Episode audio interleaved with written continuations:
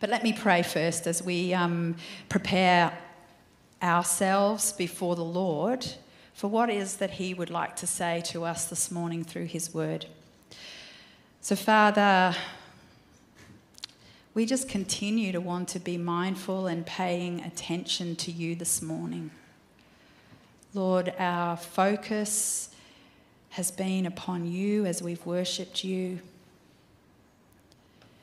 And Lord, we are forever grateful that we serve a God who speaks to us, communicates to us, and also hears us. And so, Lord, this morning, as we come to your word, we do, do so um, humbly, uh, with an awareness, God, that you are God and we are not, uh, but with um, a sense of gratefulness, Lord, that you have something to say to each one of us this morning, that each one of us can come to your word with an expectancy, God, that you are able to transform and change us. And so, Lord, would you have your way with us this morning? And we ask this in Jesus' name. Amen. So, most of you would know by now that we are in a slightly different sermon series to usual. Most of the time, when we're doing a sermon series, we pick a book and then um, of the Bible and then we work our way through it. And uh, this um, series is actually much more of a thematic se- series, and we've titled it Wholehearted. And I guess um, reiterating again some of the things that Adam and Andrew have spoken about in the last few weeks. Our, our heart behind doing a series like this is to be intentional in a discipling and even pastoral way to address the reality that for each of us, there are many things that contend for our loyalty and our devotion to Jesus. There are things that impact our wholehearted love for Him, or to use the phrase used in the book of Revelations in the letter written to the, um, the church at Ephesus. There are things that cause us at times to abandon our first love. And that was where Andrew started us in that, this series this knowledge that this was this church in all sorts of other ways was vibrant and serving the Lord in amazing ways and good ways. And yet there had been this dulling of their devotion and their wholehearted love towards Jesus. And so, whether we have been a Christian and we would measure that in days, or whether we've been a Christian and we would measure it in decades, it is always worth us making time together to take an honest inventory of our lives of faith in order to rekindle our devotion, understanding that none of us are immune to the dulling of our devotion and our first love towards Jesus. And so, our desire in this season and this series is that we would again be rekindling our devotion to Jesus and further becoming a wholehearted people. So, Adam and Andrew have addressed a number of themes so far.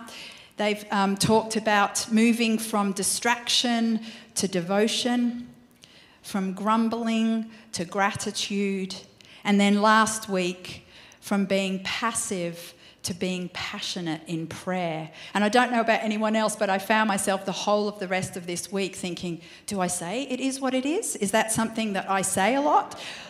Um, I don't know about the rest of you, but I've just, just made me pay attention to these kind of automatic phrases that we pick up that swirl around us. I certainly heard it said quite a lot on things like media reports. So, um, Anyway, you might have noticed though that um, in this series there's a little bit of a pattern about how the sermons have been titled. Well, full disclosure, I, I found it impossible to title this sermon this morning with words that were the, started with the same letter. And so, um, with Adam and Andrew not here, I've decided to be rebellious and completely buck the trend And so my message is titled Closed to Open Hearted.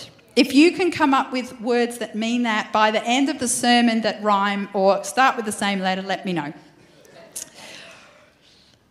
But today, what I want to look at in all seriousness is an area of our lives that I would venture to say is up there as one of the most significant indicators of how we are tracking in living in wholehearted devotion to Jesus. And I know that's a big call, but it's the area of our relationships with one another. It is a crucial part of our normal Christian life and the way of living and following Jesus and in um, wholehearted devotion. It is a crucial part of our life to consider how we live with one another, how we consider one another, how we love one another. We are to live with our hearts wide open, not only to God, but towards each other. And I would go as far as to say, right up front this morning, that we can't live in wholehearted devotion to God and not live with affection for His people, for His church, for His family, for our family.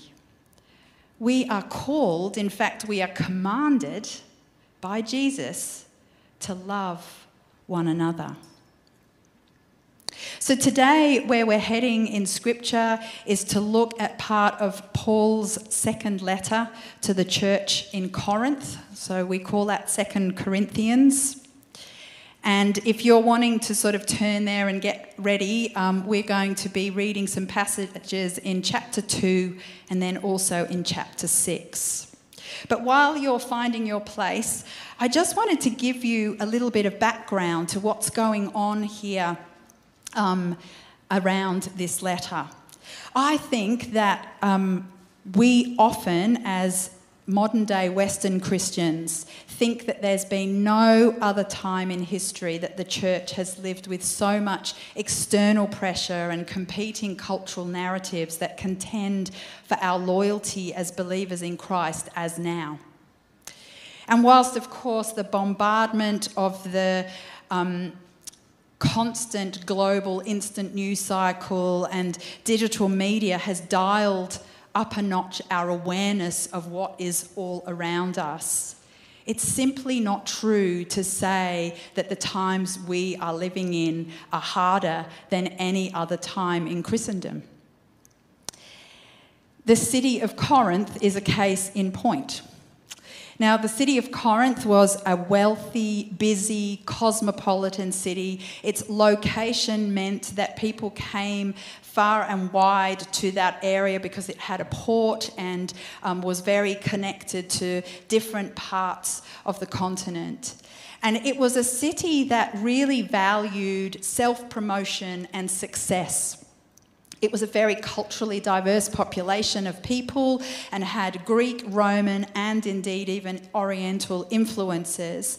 And they also had a very large transient population of sailors, merchants, and business people who came in to the city on a regular basis, but not only for work. But also to sample the nightlife, because as you may well know, Corinth was known as a place of rampant sexual immorality.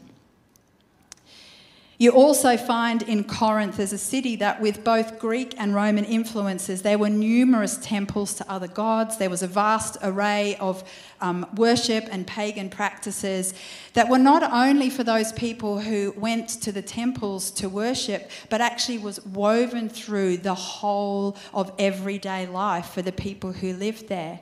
A lot of their community and social gatherings were focused around the temple. Um, you'll notice if you've read Second Corinthians that there's a lot of discussion around things like eating meat that's been sacrificed to idols. That's because that there was a practice of sacrificing meat to idols in the various temples around, but then that meat would be served at one of the social gatherings and you'd have no idea. And so this, these practices were just woven through everything. And even if, as a Christian, you were looking to try and set yourself apart a bit, it was very hard to avoid. In a nutshell, the culture of Corinth was one that promoted prosperity and pleasure. And then you have the Corinthian church that's been planted, planted in amongst this. I think it's important for us to remember it was a fairly new church. Um, when Paul was writing this second letter to them, it was only five years after he had been there to originally preach the gospel to them. And the church was made up of some Jews but actually the, in main, the church was made up of gentiles. And so what we see when we read um, the, the, the letter to the corinthians is this church that's struggling and frequently failing to live in the way of jesus rather than in the way of the pagan culture that surrounded them and I don't know about you, but I find that in some ways comforting. God doesn't cut those things out of Scripture. He doesn't just kind of give us the highlights and the high points. He shows us what it looks like to wrestle and struggle in our faith in the midst of a culture that is bombarding us. The other thing that's really important to note for us, particularly with the theme that we're looking at today, is that relationally speaking, at the time that the book, um, the, this book, the Second Corinthians, the letter was written, the Corinthian church had a lot of issues with the Apostle Paul. You may think that cancel culture is a new thing, but it is not. He would have been struck off Facebook. They'd have been talking about him on forums. They were not sure that they liked his gospel anymore. He just didn't seem that impress- impressive or prosperous or pleasant as the messages that they were starting to hear from false prophets that had infiltrated the church. And what was more painful is that they actually didn't really like Paul. To them, he was full of weakness, his speech was unimpressive, and there was a scandal in their minds that he had suffered, that he had been beaten, that he'd been mocked, stoned, and afflicted. Somehow, this undermined his credibility in their eyes as God's divine messenger. They were expecting him to be more successful, more charismatic, to be a strong leader that they could respect. And then on top of that, he told them things that they didn't want to hear. He challenged them, he sent hard letters to them. And so, by this point of writing this letter, there is a lot of water under the bridge. There are a lot of issues and baggage in their relationships together. You could say that their hearts were closed to Paul. So, it was in this context, with Paul knowing full well what they thought about him, that he wrote this letter to them. Early in his letter, so this is chapter 2, he writes this For I wrote to you out of much affliction and anguish of heart, and with many tears, not to cause you pain, but to let you know the abundant love I have for you and then if we pick up further on in his letter, chapter 6 for us, he probably didn't put chapters in his letter. Verse 11, he writes this We have spoken freely to you, Corinthians. Our heart is wide open. You are not restricted by us, but you are restricted in your own affections. In return, I speak as to children. Widen your hearts also. These are people who have hurt Paul. They've caused him anguish, affliction, and pain. He actually describes some of their treatment towards him in verses, you'll find this in verses 8 to 10 of chapter 6. They've slandered him, they've dishonored him, they've treated him as an impostor and as a stranger. Later in this letter, he actually ranks his daily the daily pressure of his anxiety over the church up there with being shipwrecked in being in physical danger and in starvation. Like that's ha- how much it, it, cut him. He, he wasn't a superhero without real emotions, he was a human being. And it's evident that the things that they had said about him had cut him deeply especially given the amount of time that he'd invested with them. You know, there are letters that he writes to churches that he hasn't hung out with them. He's just as an apostle writing to them. He had spent time with the Corinthian church. I think that a natural response would have been just to blow them off, close his heart, and move on. And yet, instead, he confessed to them his full affection and ask them again for their affection in return. He called them children, which I don't want us to misunderstand. For us in our culture, we might think that he's talking down to them or belittling them, but that's not what he's doing. He's using a term of endearment, one of fathering and discipleship. And so he was leading by example with his own heart open, even in the midst of their closed ones. He repeats himself again later in the letter.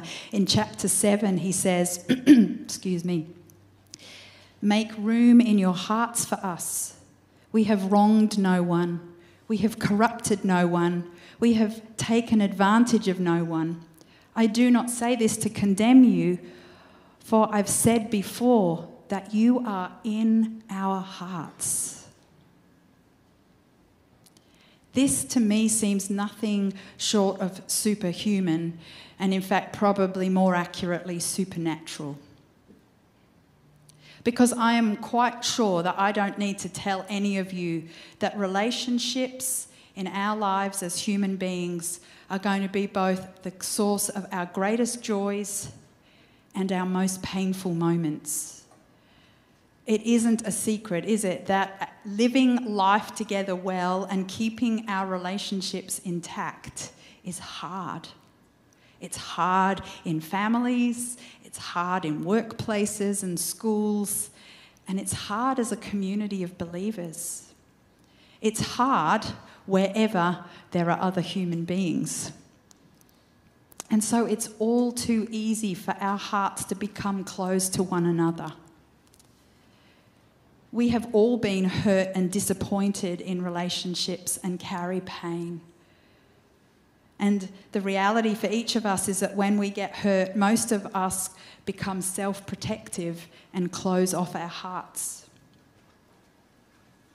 When I was thinking about what some of the things are that cause us to close our hearts, and I'm sure that you could think of many more, I was thinking about kind of the disconnection and the isolation that the era we live in inflicts upon us, and particularly the effects of the pandemic and what that has done and caused in us to close off our hearts, even if that's simply because we've kind of got out of practice of living together.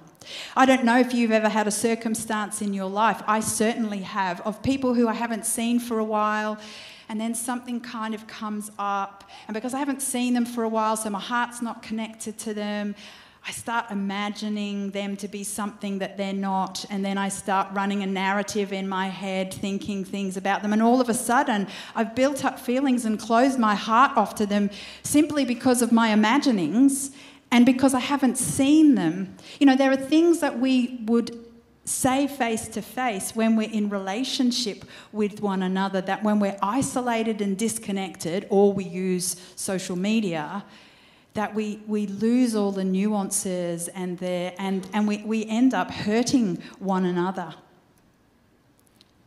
And then when you add to that the fact that when we are consumed by anxiety, and again, I mean, all of the worldly statistics, at least anyway, say that we are living with more anxiety than, than we ever have done before. And so when we're consumed by anxiety, we are way much, much less likely to be open hearted. We become much more insular when we're anxious. And so, with that and the disconnect and the social isolation, you end up with this perfect cocktail for relational tensions and disunity. When we live with closed hearts, what we end up doing is assuming the worst of each other. we, we're quick to get angry and to be offended. We're, we tend to be less reasonable, more quarrelsome and contentious, divisive and nitpicking. When we live with a closed heart, we live restricted. And that's the word that Paul used to describe the state of the Corinthians' heart. He says that they are restricted in their affections. And that word restricted means a narrow and cramped place. It's a good description, I think. When we live with our hearts closed to each other, we live in a narrow, cramped, bound up place. And Paul was not immune to this. He's got a well documented re- relationship breakdown with his mentor Barnabas. Like, we know that he didn't live this out perfectly. He understood and lived with the challenges that we live with about being part of a community of believers where we have diverse backgrounds and experiences, where there may be areas of division and differences of opinion that are swirling around us that in some ways, at a natural level, we're a group of people who've only been brought together because of our shared relationship with Jesus. And then in the midst of that, we're asked to try and live out this command to love one another. And so it's hardly surprising because that was Paul's experience too, and the early church's experience, that in his apostolic letters, he regularly addressed relationships and relationship tensions in his letter to the church at Philippi, if you want to read this or catch up on it later, it's Philippians 2, verses 1 to 4. It says this So if there is any encouragement in Christ, any comfort from love, any participation in the Spirit, any affection and sympathy, complete my joy by being of the same mind, having the same love being in full accord and of one mind. Do nothing from selfish ambition or conceit, but in humility count others more significant than yourselves. Let each of you look not only to his own interests, but also to the interests of others. In other words, to use our terminology for this morning, live with your hearts wide open. And Paul wasn't writing this, as we already know, from a theoretical perspective, but from hard won, lived experience and with an open demonstration in his own life of what this looks like. And so this morning, as we finish our time together, what I want to do is explore the application of this. It's great to talk about the theory of it, but what does that look like in our life? And how do we take inventory in our own life for this? How do we live more open heartedly. But as I was preparing for um, this sermon, there were just two tensions that kept coming up for me. And pastorally, I do just want to address them just so that it's clear w- what the context for this is in our life.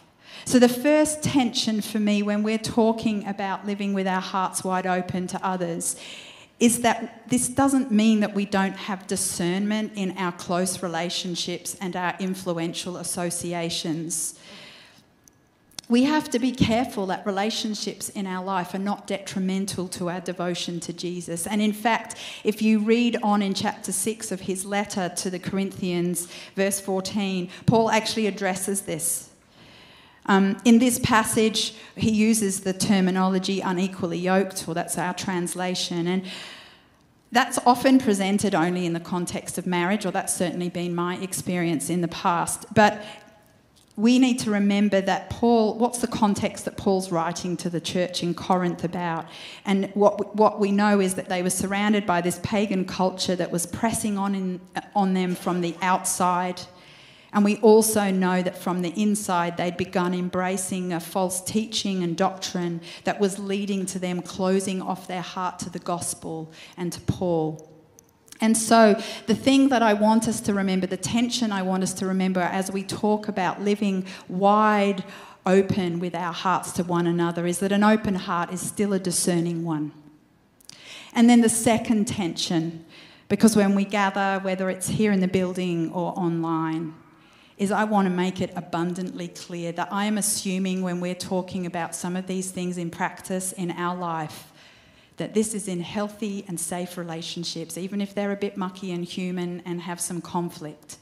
What we're exploring today does not at any time apply to abusive or controlling relationships. So, with those tensions in mind, I just pastorally just didn't want to gloss over them. How would you rate your open heartedness? For those of you with kids, you may have got school reports this week. And uh, one of my daughters got her school report. And of all the commendable achievements in her report, there was this one phrase that made me most proud as a mum. Her teacher wrote, She is generously affectionate with her friends. And I was writing this sermon at the time, and I thought, in other words, she's living with her heart wide open. I wondered what my report card would say when it comes to being open hearted. What would your report card say? As always, when our attention is drawn to something, we end up seeing it more easily, don't we? So, the, the week that Adam spoke about grumbling to gratitude, I kept finding myself all week tripping over grumblings waiting to happen. Um, and this week, what I found as I've been thinking about what's my report card say, I've, I've found many times where I've thought to myself, oh, that was really not very open hearted of you, Catherine. And I really don't want to be restricted in my affections, to use Paul's terminology. I want to be generously affectionate. But regardless this morning of what you think your report card might say, what I want to encourage each of us today in is that it is possible to move and grow from closed to open hearted, to widen our hearts, just as Paul asked his readers to do. And so, as we finish this morning, I just want to give us three keys to improving our open hearted report card. Number one, being open hearted towards one another is not an optional extra as wholehearted followers of Jesus. It's not for the extrovert, it's not for those who are just more mercifully and compassionately minded. We are all commanded to love one another, and we are all to be relationally generous towards each other. It is something that we are to be steadfastly attentive to, courageous in our pursuit of, and pers- persevering in. This is very important. We cannot forget that Jesus, in his final instructions to his disciples and to us, and amongst all of that was this it's by this that all men will know that you are my disciples, that you love one another. Of all the other things that we could reflect, that we um, have wholehearted to devotion to Jesus in. And he says it's this one thing how we treat one another. We cannot live in Christian community successfully without being open hearted. We can't function as Christ's body together without being open hearted. Being open hearted towards one another is central to God's purpose for His church, and it is an outward sign of our wholehearted devotion to Him. So it's not an optional extra. Number two, at the heart of discipleship is people living open heartedly towards one another. I want you to imagine for a moment if Paul had closed off his heart to the people of Corinth. He would have lost all possibility of discipling them. And obviously, it's a two way process, but Paul led with an open heart. And we are all called to make disciples, each one of us. And that means walking with someone, being open hearted, sharing your life, your vulnerabilities, your weakness. And that's what we see Paul doing sharing openly with the people of Corinth. Paul didn't try and prove himself or defend his ministry against their accusations. Instead, what he did is he came in his weakness, offering the truth of the gospel, his love for Jesus, and his love for them. He wore his heart on his sleeve. And this is a demonstration of genuine discipleship, and it reveals wholehearted devotion to God. So, at the heart of discipleship is people who are living open heartedly towards one another. And number three, learning to live with our hearts open is part of growing in spiritual maturity. Not one of us here has arrived.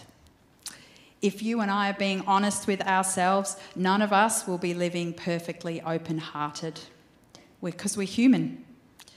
However, growing in this, learning to live with our hearts open and recognizing when they're closing up because that's the other key is just to recognize to be paying attention.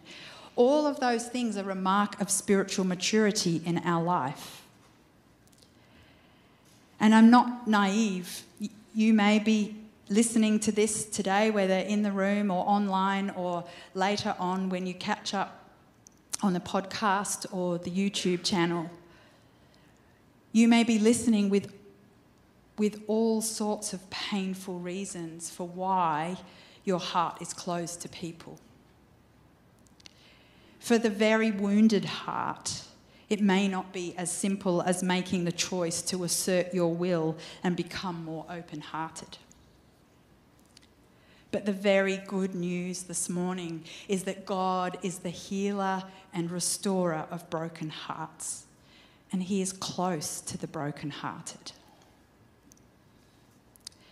At the very beginning of this letter to the Corinthians, Paul says, Blessed be the God and Father of our Lord Jesus Christ, the Father of mercies and God of all comfort, who comforts us all in our affliction so that we may be able to comfort those who are in any affliction with the comfort with which we ourselves have been comforted by God. In other words, he was completely reliant upon God to comfort him. We already know that he had had much affliction and rejection um, for the sake of the gospel in his own life. But what he's saying here is that as he received comfort from the Lord, then he was actually able to extend comfort and get alongside other people with the comfort that he himself had received.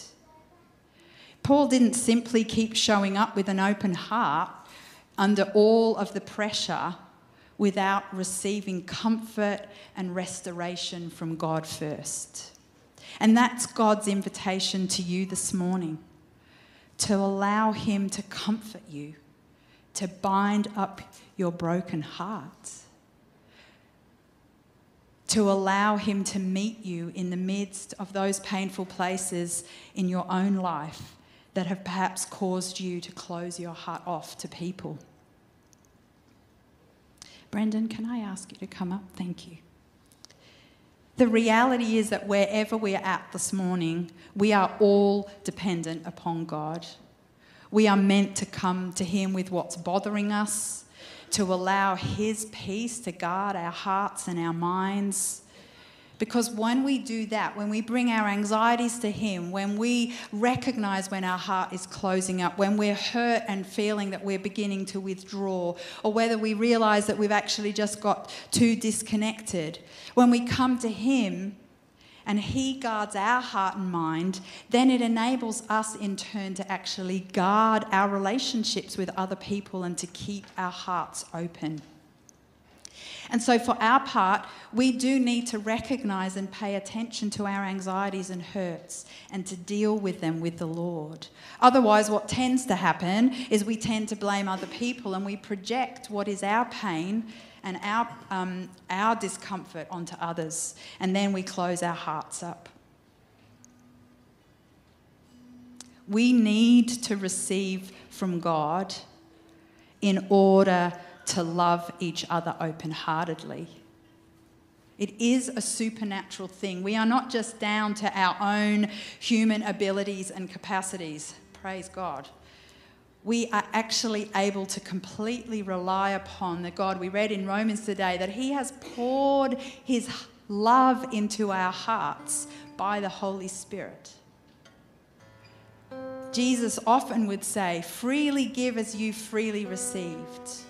So, in order to keep our hearts open, wide open before the Lord, there is, it's contingent on us coming before the Lord and allowing Him to fill us, and then to be like a flow rather than a reservoir, to allow that love to flow out, to keep our hearts open. And if that's something that you're struggling with, I would encourage you seek someone to walk alongside you as you look to heal and grow in this.